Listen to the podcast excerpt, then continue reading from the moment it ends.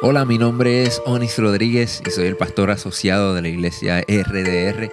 Bienvenido a nuestro podcast. Si aún no lo has hecho, toma este tiempo para suscribirte, conéctate con nosotros, hazte parte de nuestra familia. Esta es nuestra manera de invertir en ti y por eso queremos conectarnos contigo para que obtengas todos los recursos que proveemos para ti. Si ya eres parte de nuestra familia, comparte nuestro contenido con tus amigos. Estaremos actualizando este podcast todas las semanas, así que quédate conectado con nosotros y riega la voz. Esperamos que este mensaje sea de mucha bendición para tu vida. Le damos la más cordial bienvenida a todos los presentes, a aquellos que están con nosotros a través de las redes sociales. La iglesia Rey de Reyes está saliendo en vivo y a todo color para el mundo. ¿Cuántos dicen amén? amén. Bueno, me uno a cada una de las palabras de mi amada esposa. Definitivamente estamos en una temporada muy, muy renovadora. Eh, ya llevamos 15 días, ¿verdad? 15 días para ser exacto todos los días nos hemos estado levantando temprano. Eh, por lo menos ya a las cinco y media de la mañana ya yo estoy aquí. Para aquellos ¿verdad? que quieran unirse, estamos amadrugando. Tenemos un grupo de hermanos que está llegándose, luego se van a sus respectivos trabajos. Pero el motivo de reunirnos aquí temprano es para, para orar, para estar de una forma congregacional eh, como dice la escritura, ante el corazón de Dios. Pareciera que pudiéramos estar perdiendo el tiempo. Tal vez mucha gente le restaría tal vez la importancia a lo que nosotros hacemos aquí. Así parece. Desde tal vez desde un punto de vista humano, pero nosotros los que somos de fe eh, sabemos que no es así porque yo no sé, nosotros mismos somos renovados. Yo, yo le digo, en estos 15 días, eh, yo digo que yo he cambiado para bien. Alaba lo que Él vive. Y sé que todos los que están haciendo este sacrificio, porque le digo que es un sacrificio, no lo podemos decir de otra manera. Un sacrificio en contra de la carne, porque la carne quiere dormir. Ay, usted está muy santito.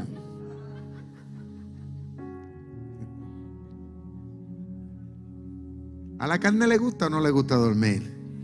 Ah, yo pensé que era la mía sola.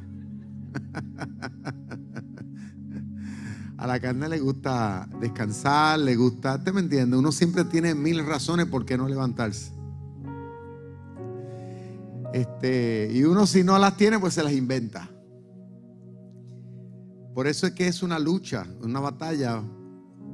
Y cuando podemos vencer eso y decir, yo voy a estar ahí, llega el momento que se hace una costumbre. Por ejemplo, hoy mismo, hoy mismo. Eh, yo siempre los domingos me levanto a las seis, este, porque tengo que hacer mil cosas. Pero hoy, ya a las cuatro y media de la mañana, ya yo estaba de pie ya. Cuando yo miré el reloj, y yo dije, ah, con razón, es que ya el cuerpo se va acostumbrando al asunto, ¿no? Y, ahí pues me conecté con el Señor, ¿verdad? Mi espíritu inmediatamente algunos de los hermanos que ya están en el chat, ya por ahí esa hora de las seis, los comencé ahí, ping, ping, ping, ping, ya comenzaron a, entrar por ahí. Lo cierto es que hay una dinámica para aquellos que tal vez no puedan estar aquí, pero aún en la casa se están uniendo y estamos fortaleciendo el espíritu y poco a poco vamos a seguir viendo, escuche bien, realizar lo que humanamente no podemos, pero sí entendemos que el Espíritu Santo sí lo puede hacer. Porque nos estamos conectando con la fuente. Así que le damos la más cordial bienvenida a los que están presentes aquí hoy, aquellos que llegan por primera vez, las visitas, ¿verdad? Aquellos que hacía tiempo, bienvenidos. Pero para todos los que es nuestra buena costumbre, bienvenidos también. Gloria al Señor. Eh, hoy tenemos un mensaje bien importante, ahí lo ven en la pantalla. El tema es la plenitud del Espíritu Santo. ¿Ok? Entendamos, busquemos y vivamos en la plenitud del Espíritu Santo. Pero definitivamente quiero invitarle a estar en pie y yo creo que es meritorio que demos gracias a Dios por esta semana. ¿Qué le parece si usted da gracias a Dios por todos los detalles? Tal vez para algunos la semana tal vez fue pesada, no sé, para algunos fue algo bien, bien duro, pero para otros no. Lo cierto es que hay que dar gracias a Dios por todo. Levante sus manitas ahí donde usted está, si está en la casa, en el trabajo, no sé dónde está conectado con nosotros, pero dele gracias a Dios. Agradezca al Señor de la vida, agradezcale por estar aquí, agradezcale porque usted cuenta con el amor, con la misericordia de Dios, porque los planes que Dios tiene contigo, dice la Biblia, son de bien y no de mal. Y hay que agradecer eso. Padre, aquí está tu pueblo reunido, dándote las gracias como congregación, porque entendemos que sin ti no somos nada y sin ti no pudiéramos hacer nada. Padre, dirígeme en la palabra, que tú nos hables, que tú nos ministres, que tu Espíritu Santo, Padre mío, nos ayude a poder entender esta, esta materia, pero mucho más a vivirla. En el nombre del Padre, del Hijo y del Espíritu Santo. ¿Cuántos dicen amén? Amén.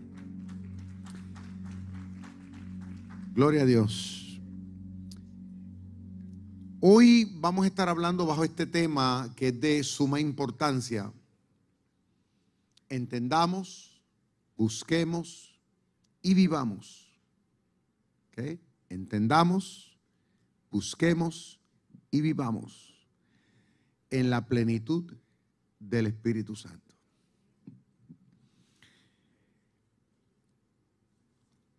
Quiero basar este mensaje en un relato histórico que aparece en el libro de los Hechos de los Apóstoles. Precisamente vamos a estar leyendo en el, capítulo 8, verso 4 en adelante. Y dice así, quiero que todos estén muy atentos a esta lectura. Pero los que fueron esparcidos iban, dice, por todas partes, anunciando el Evangelio.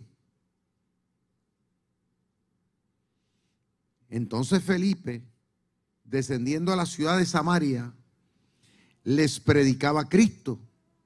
Y la gente unánime escuchaba atentamente las cosas que decía Felipe, oyendo y viendo las señales que hacía, porque de muchos que tenían espíritus inmundos salían estos dando grandes voces, y muchos paralíticos y cojos eran sanados. Así que había gran gozo en aquella ciudad. Pero había un hombre llamado Simón que antes ejercía la magia en aquella ciudad y había engañado a la gente de Samaria haciéndose pasar por algún grande. A este oían atentamente todos desde el más pequeño hasta el más grande, diciendo, este es el gran poder de Dios. Y le estaban atentos porque con artes mágicas les había engañado mucho tiempo. Pero cuando creyeron a Felipe, que anunciaba el Evangelio del reino de Dios, y en el nombre de Jesucristo se bautizaban hombres y mujeres. También, escuchen esto, creyó Simón mismo y habiéndose bautizado, estaba siempre con Felipe. Y viendo las señales y grandes milagros que, que se hacían, ¿no? Estaba atónito. Cuando los apóstoles que estaban en Jerusalén oyeron que Samaria había recibido la palabra de Dios, enviaron allá a Pedro y a Juan, los cuales habiendo venido, oraron por ellos para que recibieran el Espíritu Santo porque aún no había descendido sobre ninguno de ellos, sino que solamente había sido bautizado en el nombre de Jesús. Entonces les imponía las manos, en este caso Felipe, y recibían el Espíritu Santo, o sea, perdón, este Pedro y Juan. Le imponían las manos sobre la gente y recibían el Espíritu Santo. Cuando vio Simón que por la imposición de las manos de los apóstoles se daba, no se vendía, se daba el Espíritu Santo, le ofreció dinero diciendo, dadme también a mí este poder para que cualquiera a quien yo impusiera las manos reciba el Espíritu Santo. Entonces Pedro le dijo, tu dinero perezca contigo porque has pensado que el don de Dios se obtiene con dinero. No tienes tu parte ni suerte en este asunto porque tu corazón no es recto delante de Dios. Arrepiéntete pues de tu maldad, de esta tu maldad, y ruega a Dios que quizás te sea perdonada el pensamiento de tu corazón, porque en hiel de amargura y en prisión de maldad veo que estás. Respondiendo entonces Simón dijo, rogad vosotros por mí al Señor, para que nada de esto que habéis dicho venga sobre mí. Y ellos, o sea, Pedro y Juan, habiendo testificado, hablado la palabra de Dios, se volvieron a Jerusalén y en muchos, en muchas, perdón, poblaciones de los samaritanos anunciaron el evangelio. ¿Cuántos dicen amén? Amén, gloria al Señor. Este tema del cual estamos hablando aquí hoy, que es el tema del Espíritu Santo de Dios, es un tema que la gran mayoría de nosotros hemos escuchado en alguna prédica o en algún estudio o en alguna alabanza. La gran mayoría de los que estamos aquí, aún de los que nos ven a través de las redes sociales y que nos verán en el transcurso del tiempo de los años, hemos estado tal vez en distintas congregaciones evangélicas o otros han conocido al Señor aquí. Y posiblemente haya una discrepancia de ideas por el trasfondo o el bagaje que todos tengamos acerca de este tema del Espíritu Santo de Dios. Tal vez a usted en un pasado, ¿no? En X o Y congregación u organización religiosa, pues le presentaron la temática de una manera.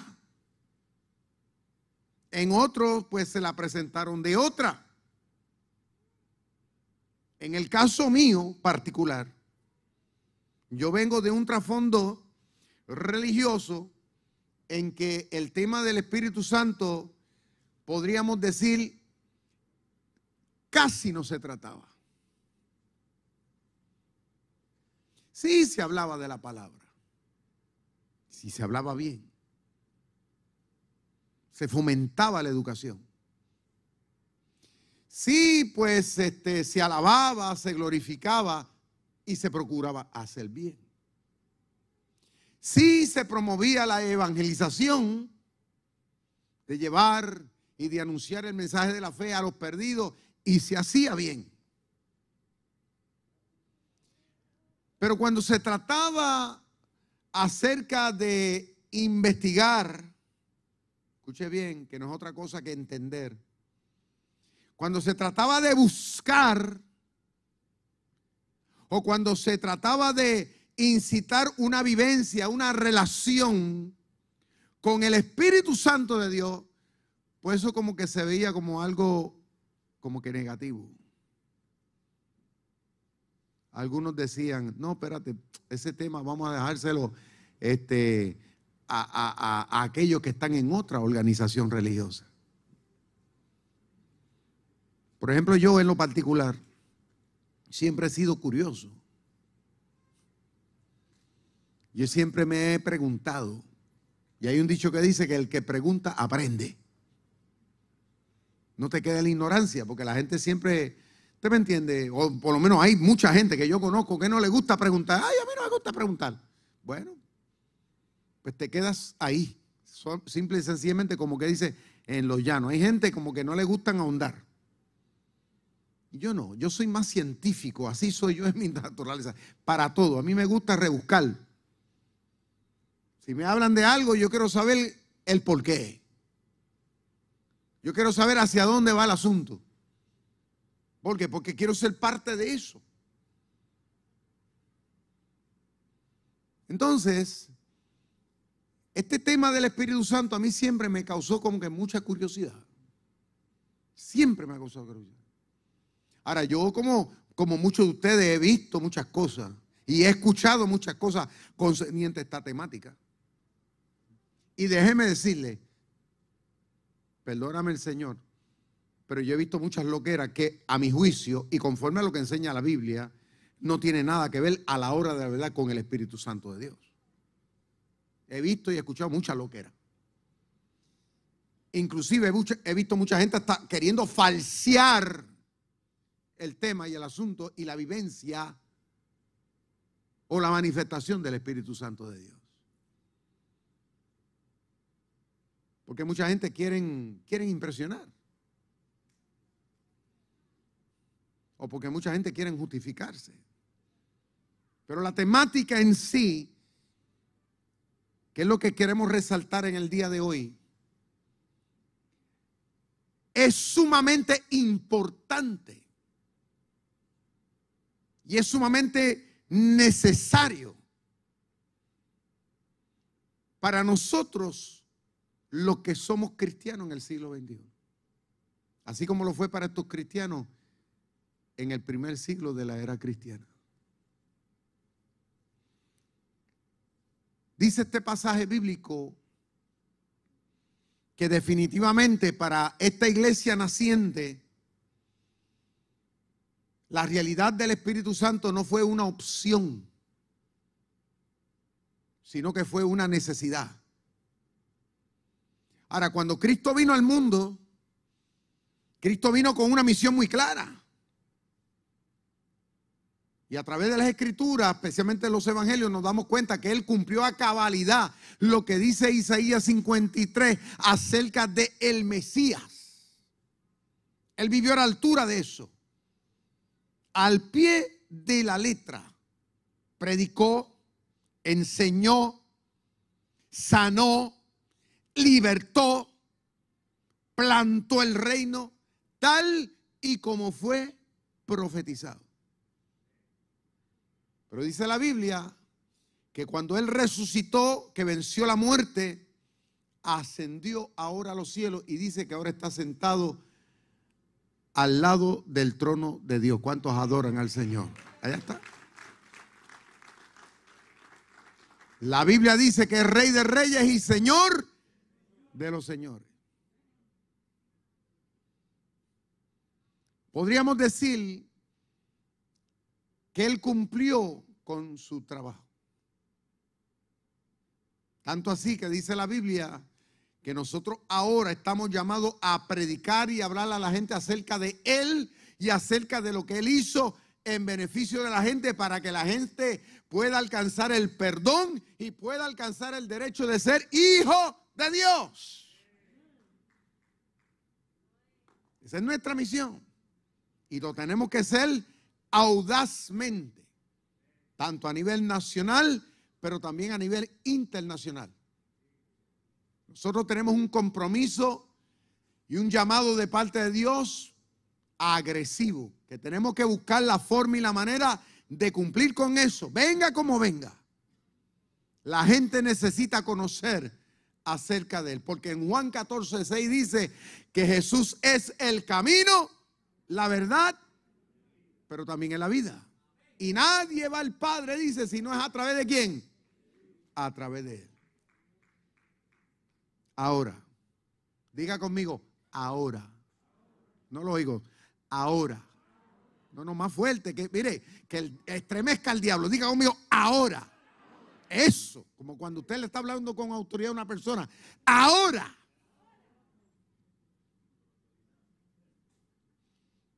Ahora.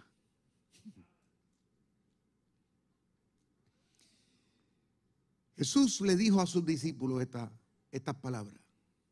Palabras que todavía tienen relevancia para nosotros los cristianos del siglo XXI. Jesús le dijo, antes de, procuren, procuren llenarse del Espíritu Santo de Dios. ¿Lo dijo o no lo dijo? Ah, no, no, no, no sé qué pasa, estoy solo aquí. ¿Lo dijo o no lo dijo? No, no, no, algunos todavía no están convencidos. ¿Lo dijo o no lo dijo? No, no, no, usted no le echa miedo a nadie. ¿Lo dijo o no lo dijo? No, no, no, usted tiene que decir, sí lo dijo. ¿Lo dijo o no lo dijo? ¿Lo dijo o no lo dijo? Eso es.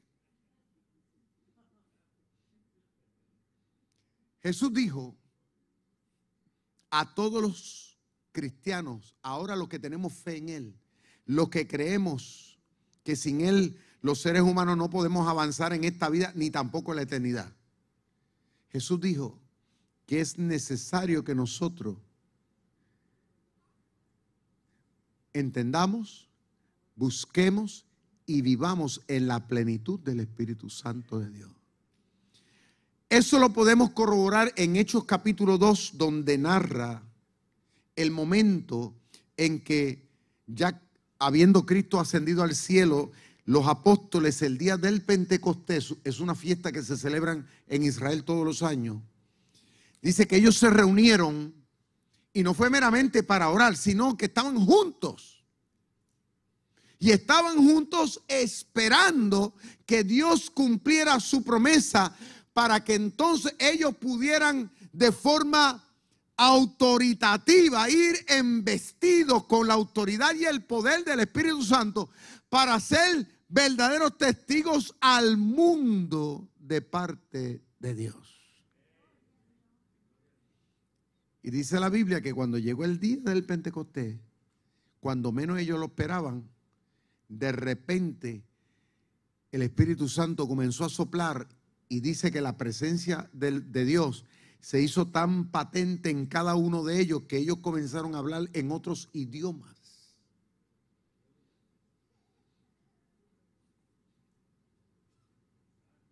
Comenzaron a hablar unos en mandarín, otros comenzaron a hablar en árabe, otros comenzaron a hablar tal vez en inglés, otros comenzaron a hablar en japonés, otros comenzaron a hablar eh, eh, los idiomas ¿no? del mundo de aquel entonces conocido, comenzaron a hablar. Y la gente decía, ¿y qué es lo que era esta? Decía los que estaban allí. ¿Qué es lo que está pasando con esta gente acá? ¿Están borrachos? ¿Qué cosa es? El apóstol Pedro, entendiendo la profecía bíblica y sabiendo que, que se estaba cumpliendo lo que ellos tanto estaban esperando, porque así el Señor se lo había demandado, se levantó y comenzó a orientar a la gente. Dijo, señores, aquí nadie está borracho, aquí nadie está metido en marihuana, aquí nadie está empericado. Aquí lo que está pasando es que Dios está cumpliendo su palabra de que dice que los postreros tiempos derramaría de su Espíritu Santo sobre toda carne y entonces seremos testigos hasta los rincones de la tierra.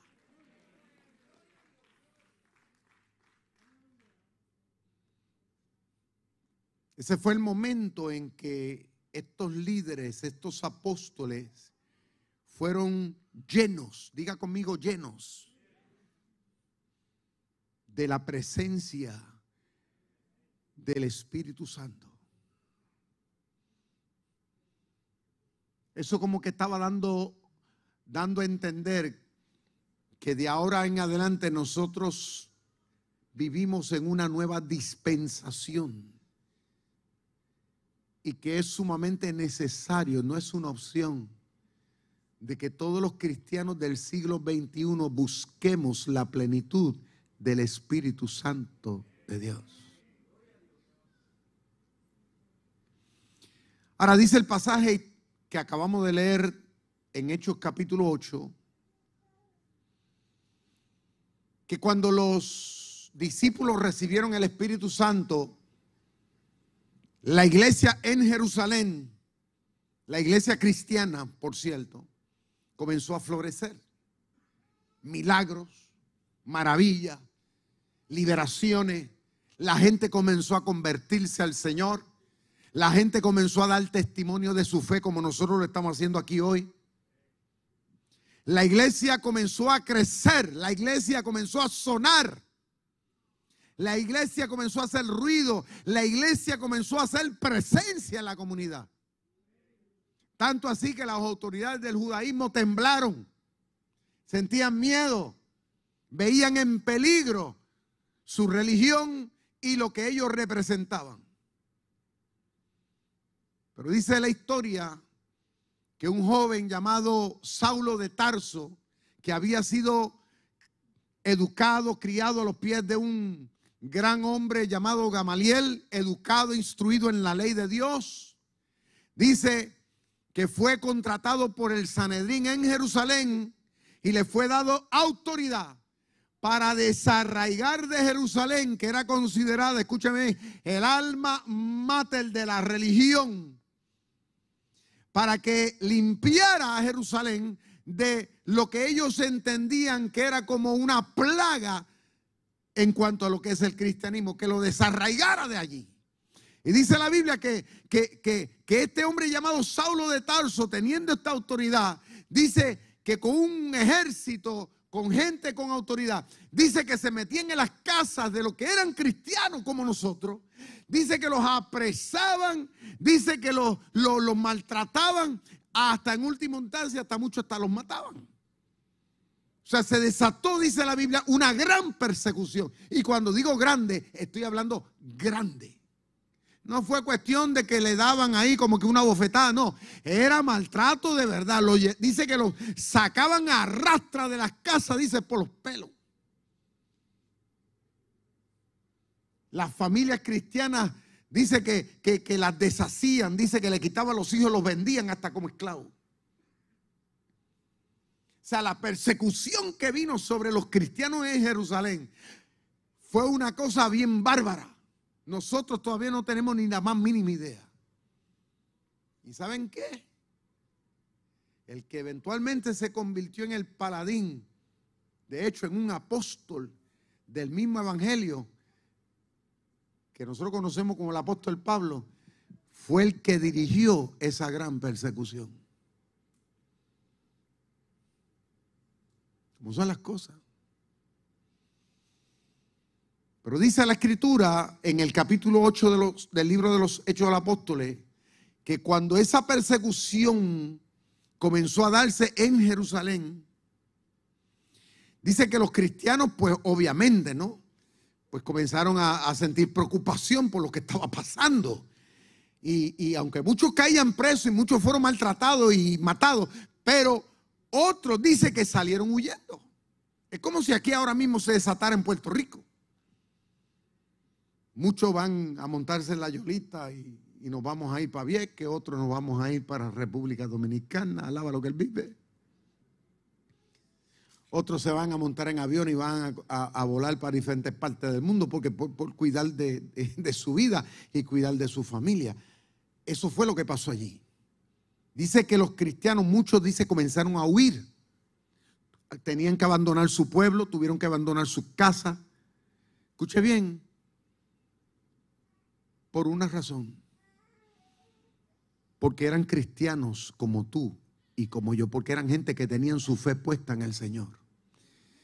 De que sabían, como ya dije, que Cristo es el camino, es la verdad y es la vida. ¿Cuántos adoran al Señor? Gloria a Dios. En otras palabras, que estos cristianos eran bravos no se, no no se arrepintieron de, haber, de haber tomado la decisión de ser cristiano. Eso me llama la atención. O sea, que esta gente que como tú y como yo profesaron ser cristianos, aún en medio de la persecución, se mantuvieron firmes a lo que creían. Pero obviamente, ellos velaron por su vida, querían vivir. Ellos entendían que todavía podían ser productivos aquí de parte de Dios. Pero dice que se fueron huyendo y entre esa huida, dice que muchos llegaron a Samaria, que podríamos decir que es otro pueblo, más al norte. Ahí muchos se refugiaron. La cosa estaba más tranquila. Ahí no había persecución, en este caso por, por la religión que tenían. Pero Samaria tenía sus ideales religiosos. Samaria vivía en el paganismo. Pero dice que estos cristianos, dice por donde quiera que iba, cuando usted lee el primer versículo del capítulo 8, dice que cuando ellos iban en su huida, aunque iban huyendo, dice que donde quiera que iban, hablaban y predicaban acerca de la fe cristiana. O sea que no se avergonzaban. Dentro de no se limitaron. Es un detalle bien importante que hay que resaltar. Pero dice que también Felipe, ahora este Felipe del cual se habla aquí, no lo confundan con Felipe el apóstol. Este Felipe era Felipe el diácono. ¿Se acuerdan en el momento cuando fueron seleccionados unos hombres para ser diáconos en la iglesia primitiva? Cuando, cuando pues, se estaba sirviendo a las mesas y los apóstoles al principio estaban envueltos en este trabajo social. Y como era tanto, Pedro dijo, espérate, nosotros no podemos estar metidos a la mesa y abandonar la predicación y abandonar la oración. Vamos a buscar hombres, escuchen bien, hombres de fe, hombres servidores, pero dijo, hombres llenos del Espíritu Santo, para que atiendan en estas labores.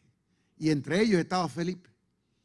Pero Felipe también fue uno de los que salió huyendo, pudo salir huyendo, no fue capturado, pudo salir huyendo, pero dice que cuando él llegó al pueblo de Samaria, como un heraldo de, de Dios, como un hombre con firmes convicciones, dándose cuenta de que este pueblo necesitaba escuchar de Cristo, necesitaba escuchar de la verdad. Y viendo a tanta gente atada por Satanás, viendo a gente con tanta enfermedad, con tanta imposibilidad, viendo a la gente viviendo en tanta depresión, tanta ansiedad, en tanta crisis social, él no pudo quedarse callado. Él se dio cuenta que él tenía que ser un testigo de la fe.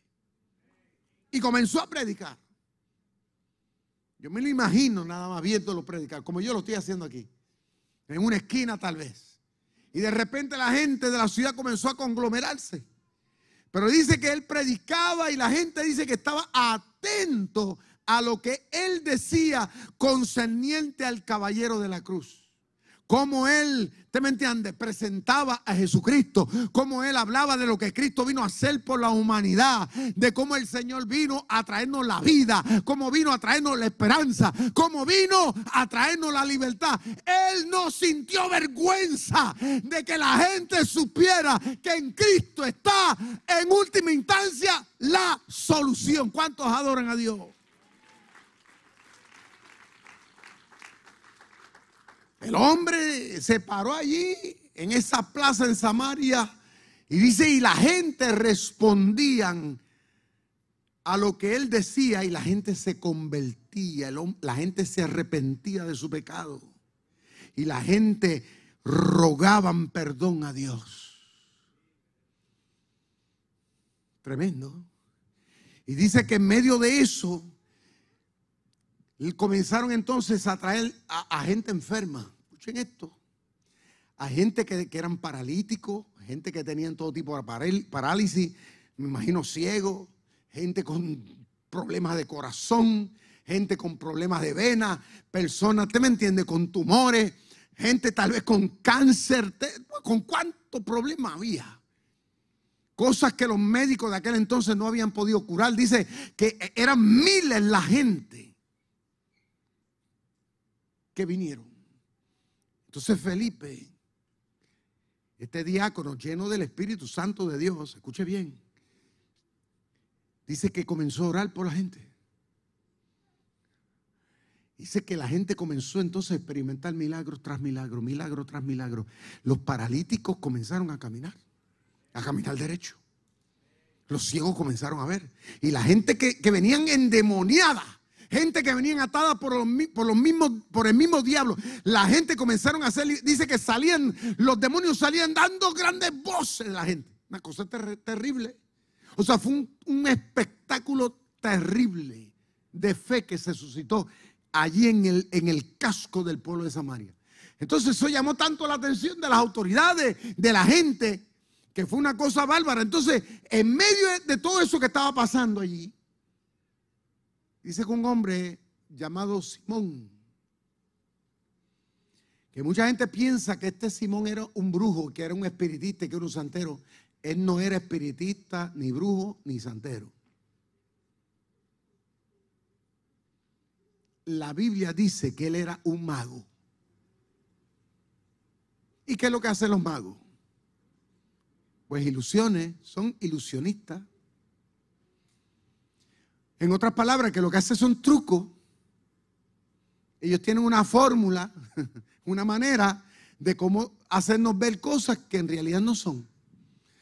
¿Eh? Usted lo ha visto, ¿no? se sacan una peseta del oído que te dice, pero ¿cómo diablo se sacó esa, esa peseta del oído? la peseta. Y la bolita por aquí se sacan de la boca. Y te dice, pero ¿cómo sacó esa boca? Claro, nosotros sabemos que eso no es verdad.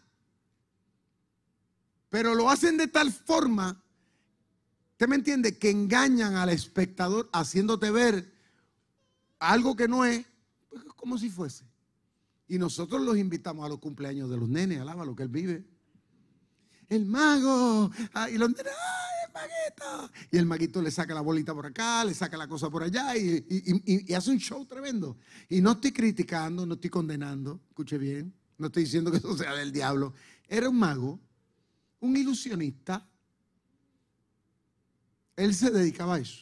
Pero el hombre era tan y tan bárbaro, era tan bueno en lo que hacía, era un caballo, por así decirlo el tipo, ¿usted me entiende? Tenía estrategia de cómo llevar a cabo estas ilusiones que dice que había convencido a la gente, que la gente se creía que el hombre lo que tenía en sí era el poder de Dios.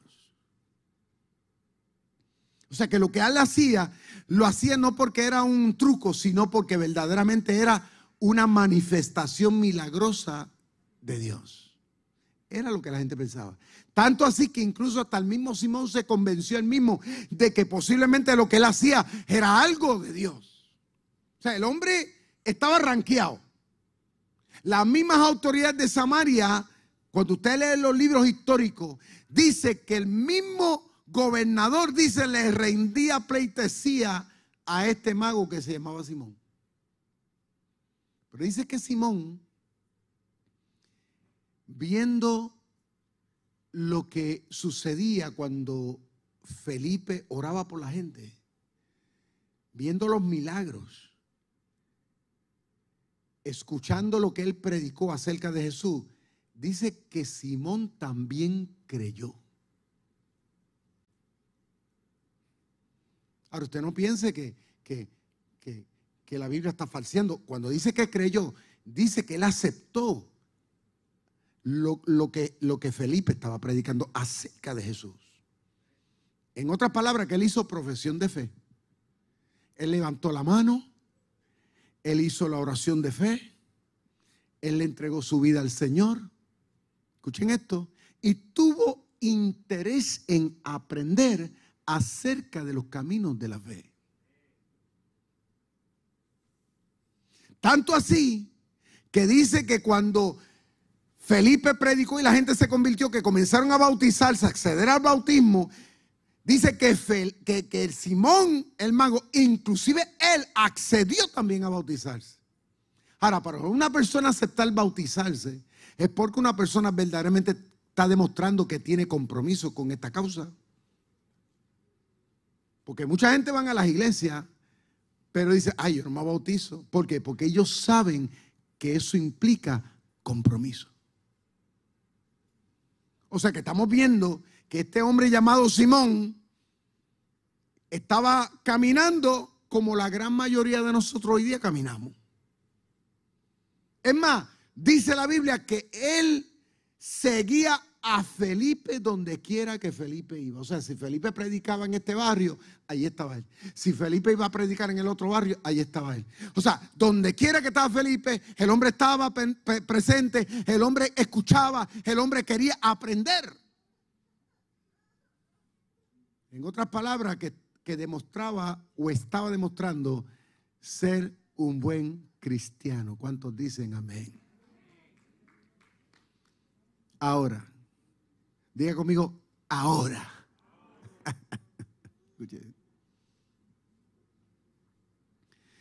Dice la Biblia que en Jerusalén los apóstoles, escuchen esto, no habían sido perseguidos.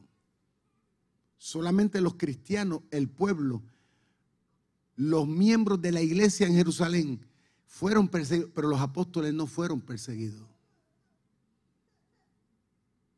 Ellos todavía estaban allá en Jerusalén. Y dice que cuando los apóstoles supieron del gran avivamiento, de la manifestación del Espíritu Santo en el pueblo de Samaria, que era un pueblo pagano, dice que enviaron este concilio a Pedro y a Juan, que eran considerados columnas dentro de la fe cristiana, para que fueran testigos de lo que allí estaba pasando, en otras palabras, para corroborar si era de Dios o no era de Dios lo que estaba pasando en Samaria.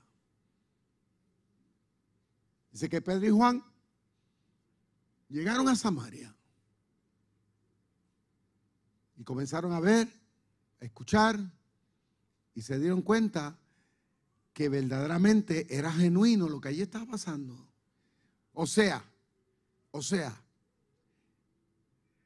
que lo que Cristo hizo allí se estaba haciendo visible. O sea, se estaba predicando el reino, pero también la gente estaba siendo libertada, como Cristo lo libertó, y los enfermos estaban siendo sanados. ¿Cuántos adoran al Señor? Pedro y Juan se dieron cuenta que aquello no era un bluff, que aquello no era una mentira, que aquello no era un engaño, que allí no estaban falseando, no estaban entreteniendo a la gente. ¿Usted me entiende? Que no había una falsa doctrina, que allí verdaderamente, en el buen sentido de la palabra, se estaba dando testimonio en todo el sentido de lo que es verdaderamente la fe. Eso se corroboraron. Pero se dieron cuenta de un detalle. Que la gente, aunque se habían convertido, la gente se habían bautizado en las aguas y la gente estaba dando testimonio, pero faltaba algo bien importante en la vida de todo y cada uno de los cristianos.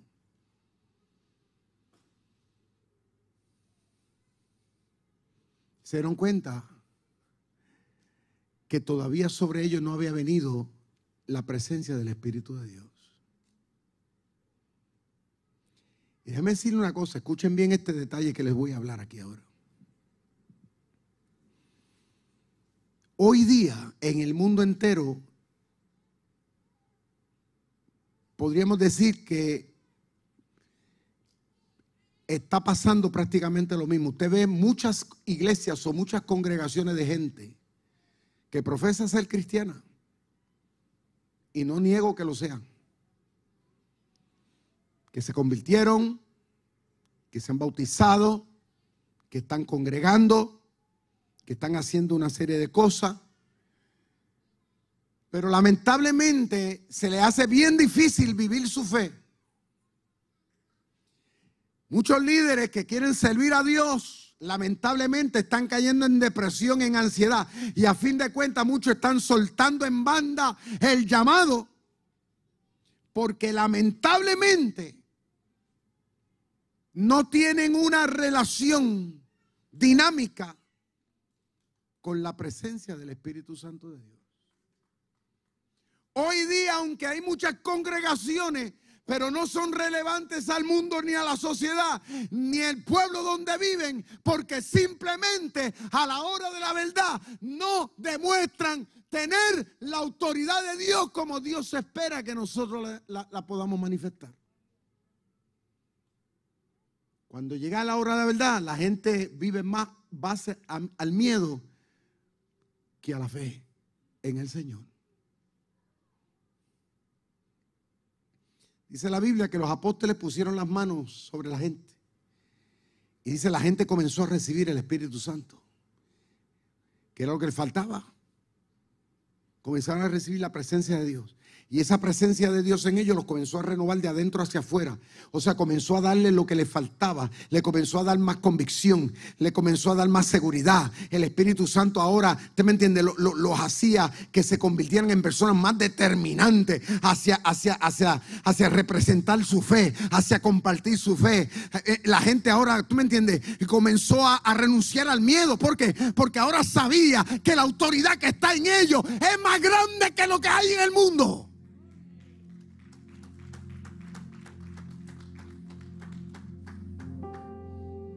Gente comenzaron a convertirse en, soldados de Dios, empoderados. Y de allí comenzaron a salir predicadores y comenzaron a salir gente y comenzaron a salir misioneros, evangelistas, personas que no se avergonzaban y que incluso estuvieron dispuestos hasta entregar su fe por la causa porque porque eran gente que sabía que lo que está con ellos es más grande que lo que está en el mundo. Pero dice que este hombre Simón que había andado con Felipe, que había estado bautizado, que estaba metido en la iglesia, dice que el hombre se dio cuenta que cuando los apóstoles ponían las manos, la gente recibía, pero él no recibió. Y vino y trató de comprar la cosa. Le dice al apóstol Pedro, yo te voy a dar un billetito, ¿sabes? Pero dámelo a mí también. El apóstol Pedro lo miró a los ojos y le dijo, ¿sabes qué? Perezca tú y tu dinero contigo. Porque tú has pensado que esto se compra, esto no se compra, esto no se falsea. Esto es algo que solamente viene como un don, como un regalo de parte de Dios. Pero le dijo más. Entonces le dijo, ¿sabes cuál es tu problema, Simón? El problema es que tú estás en amargura. Y era verdad. ¿Sabe por qué estaba en amargura?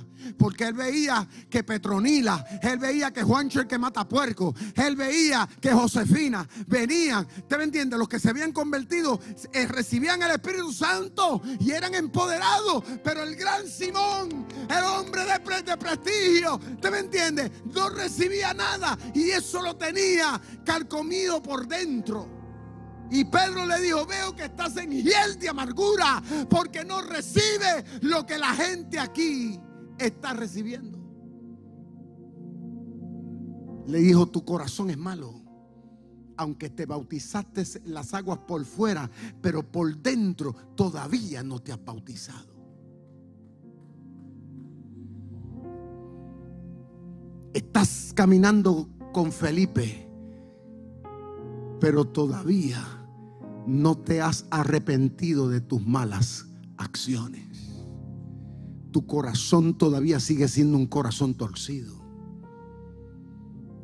Y déjame decirle una cosa. El problema que pasa hoy día con mucha gente que están en los caminos es ese. Es el mismo efecto de Simón el mago. Todavía el vaso de su corazón todavía está sucio. Ellos reconocen que Cristo es el camino, que Cristo es la verdad. Ellos no tienen problema con eso. Ellos nunca han tenido problema de bautizarse, porque saben que eso está bien.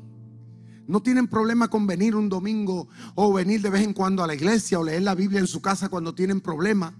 Eso, eso ellos saben que está bien pero todavía su corazón sigue atado al mundo, todavía siguen en las malas costumbres, todavía están, están comprometidos todavía con el mismo Satanás, todavía áreas en su existencia humana que no han sido clarificadas, todavía de adentro para afuera hay cosas extrañas.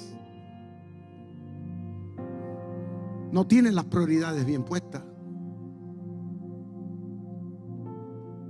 Por eso es que no, no, no avanzan. Por eso es que todavía el Espíritu Santo no logra entrar ahí. Por eso dice el Señor, aquí yo estoy a la puerta, estoy llamando, estoy llamando, pero todavía hay otras cosas que todavía ocupan el lugar donde el Señor quiere estar. Por eso es que hemos visto mucha gente que, en el ministerio y en la obra de Dios, ¿usted me entiende? Comienzan porque, porque lo ven bueno. Ay, yo quiero servir al Señor. Y empiezan, ay. Pero a la primera que el diablo le da el fuetazo ahí, brincan y, uy, ¿Y qué pasó? Uy, no perseveraste. Ay, esto está difícil. Ay.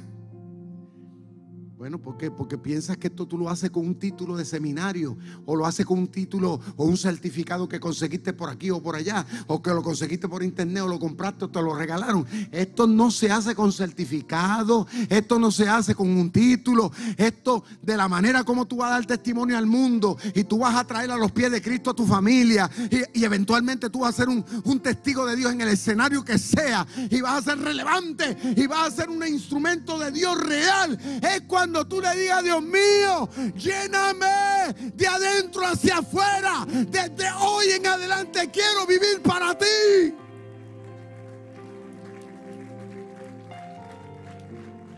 Fíjese que Pedro no le negó. Pedro le dijo, arrepiéntate, mijo. Y hazlo de corazón, a ver si Dios verdaderamente tiene misericordia de ti.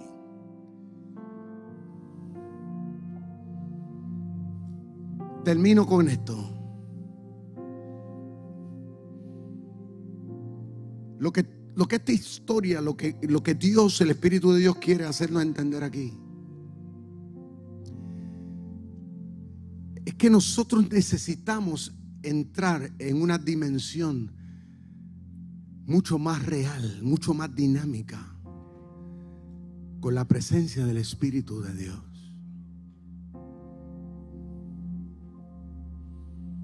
La Biblia dice que Dios es espíritu. Y lo que le buscamos, dice, le tenemos que buscar en espíritu. En otras palabras, que para poder allegarse realmente a Dios tiene que hacer de adentro, de las fibras del corazón. Tu pensamiento, tus emociones, hay que, hay que obligarlas ahí. ¿eh? Hay que llevarla cautiva, dice el apóstol hay, que, hay, que, hay que pelear esta batalla carnal y decir, yo quiero estar más cerca. ¿Qué es lo que estamos haciendo aquí toda la madrugada? Nosotros hemos tomado una decisión. Hemos declarado la guerra a la carne, le hemos declarado la guerra a la comunidad y hemos estado decididos, no queremos ser la misma iglesia, queremos ser otra. Queremos ser la iglesia donde la presencia de Dios literalmente esté presente.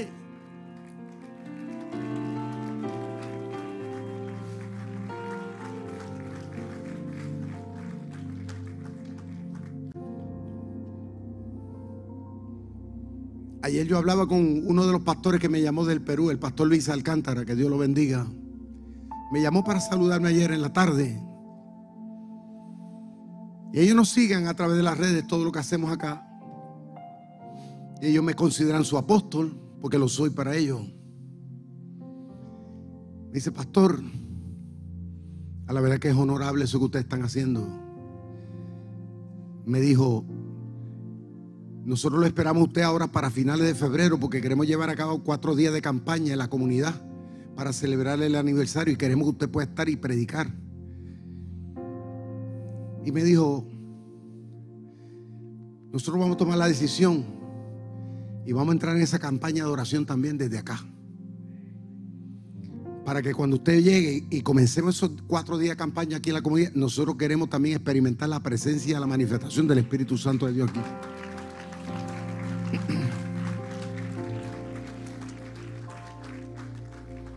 O sea, todo esto que hacemos nosotros aquí, luces, los muchachos se preparan, tienen unos talentos especiales, tienen un corazón lindo, todo esto es lindo, todo, todo, esto lo hacemos, esto armamos aquí un equipo maravilloso.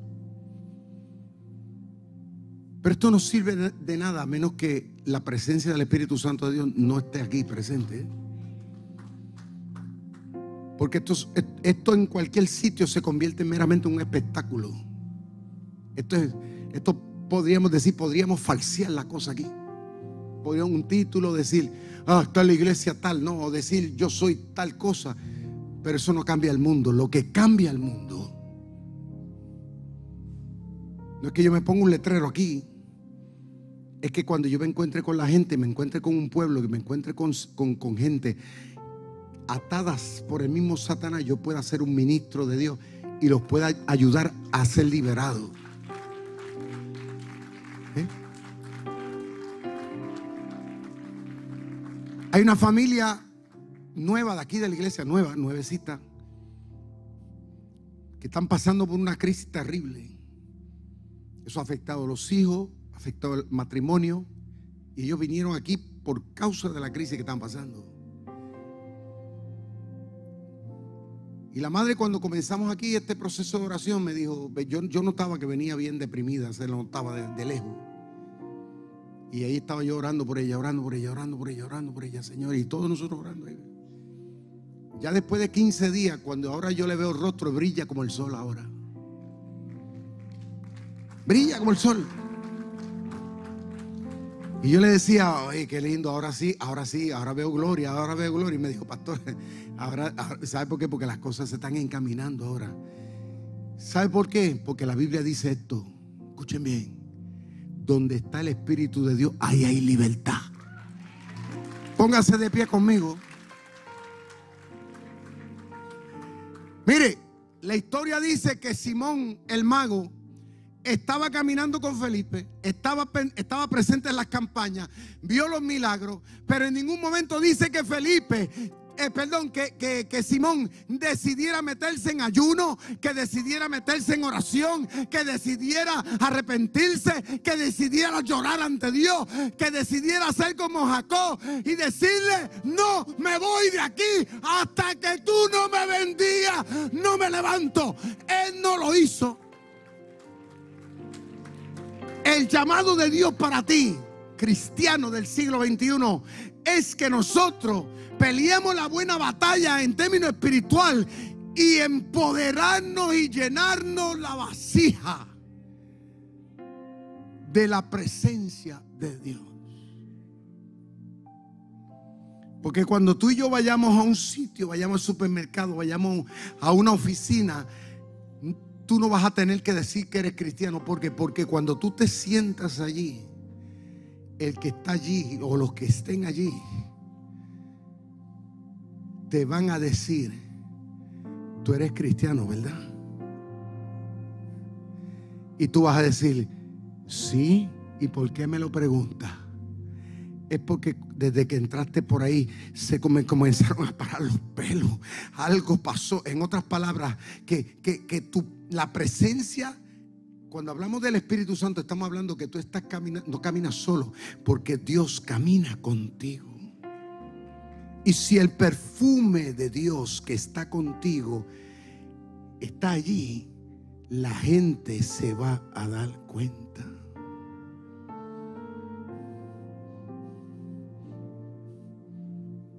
Tú y yo no podemos vivir una cristiandad basada en esfuerzos meramente humanos.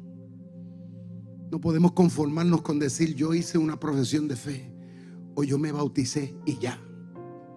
Ahí es que comienza un nuevo episodio de tu vida.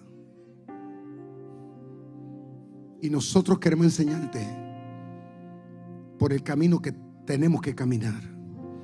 Porque los planes que Dios tiene contigo apenas están por darse.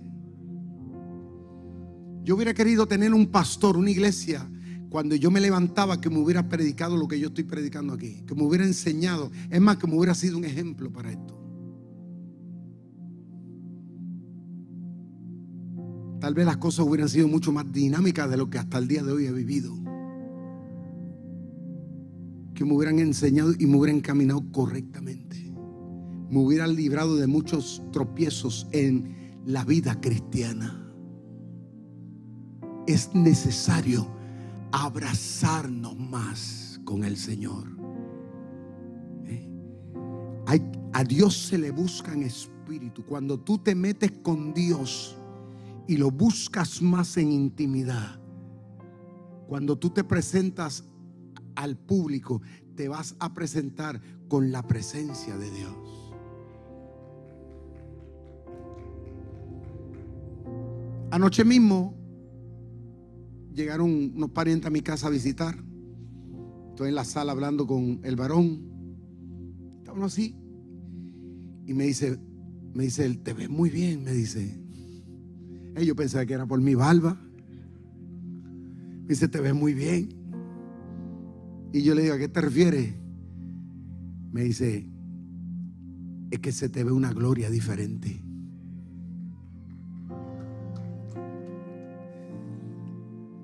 ¿Sabes qué? Esto también está disponible para ti. No te sientas mal. Dios también te quiere empoderar. Eso fue lo que le dijo Pedro a Simón. Arrepiéntete, le dijo. Y ruega a Dios para que te llene el corazón.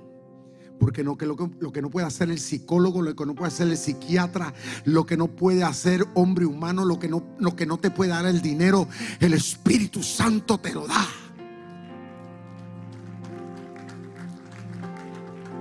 Yo quisiera hacer una oración por los que quieran, una oración especial. Los que quieran venir y pasar acá al frente al altar lo pueden hacer con todo respeto. Vengan, pasen para acá. Yo quiero orar por los que necesiten una oración especial. Venga, pasen para acá. Los que están a través de la internet ahí en su casa, levanten sus manos. Comiencen a rogar al Señor y dile, Señor, llena la vasija de mi corazón. Yo quiero orar por ti. Venga, dile, Señor, llena mi corazón. Llena mi vida con tu presencia. Pase para acá, tome un lugar, un espacio aquí en el altar. Quiero orar como oró Pedro y Juan por aquella gente en Samaria. Yo quiero orar por los que están aquí y por los que nos ven a través de las redes sociales. Venga, pase para acá. Cuando usted pase, pase y dile, Señor, aquí está mi corazón, aquí está mi vida. Pero dile, Señor amado, quiero renunciar a aquello, quiero renunciar a esto. Dile, Señor, quiero, quiero que tú me limpies. Y, dile, Señor, quiero que me ayudes a poder, a poder poner en orden mi casa, mi, mi vida. De manera determinante y urgente. Dios de Abraham, de Isaac y de Jacob en esta mañana, Señor. Te presento a tus hijos, a todos los que estamos aquí, aún los que nos ven. Padre, pero en particular a mis compañeros, a estos amigos y hermanos que están en este altar. Señor, declaramos que en el nombre de Jesús, Padre, tu perdón viene sobre de ellos. Señor amado, que tú les perdones su pecado, que tú limpies su vasija. Padre, y si están aquí es porque ellos anhelan más de ti. Y que en esta hora, Señor, tú le impartas la presencia de tu Santo Espíritu. Padre, que haga morada desde, desde, desde, lo más profundo de su vida, Señor amado. Y los y los empoderes dramáticamente para vivir en esta generación como verdaderos testigos de la fe. Señor, la iglesia Rey de Reyes nacional e internacional. Padre mío, que esta iglesia nos sigamos convirtiendo en una plataforma, Padre mío, poderosa de ser testigos de la fe cristiana. En el nombre del Padre, del Hijo y del Espíritu Santo. Derrama tu presencia sobre tus hijos. Derrama tu espíritu sobre la iglesia. Padre mío, reprendo toda malicia, reprendo todo espíritu contrario en el nombre de Cristo Jesús. Y que los enfermos comiencen a ser sanados y comiencen a recibir el milagro. Dice tu palabra que por la llaga de Jesucristo hemos sido curados en el nombre de Jesús. ¿Cuántos dicen amén a eso? Amén significa así sea. Gracias por conectarte con nosotros. Si este mensaje ha sido de bendición para tu vida, te voy a pedir tres cosas. Primero, Hazte parte de nuestra familia. Suscríbete a nuestro podcast y conéctate todas las semanas con nuestro contenido. Número 2. Comparte nuestro contenido con tus amigos. Y número 3. Considera la posibilidad de asociarte con nosotros. Si Dios ha impactado tu vida a través de este ministerio, ayúdanos con tus donaciones a continuar bendiciendo a mucha gente. Lo puedes hacer yendo a iglesiardr.com diagonal donaciones.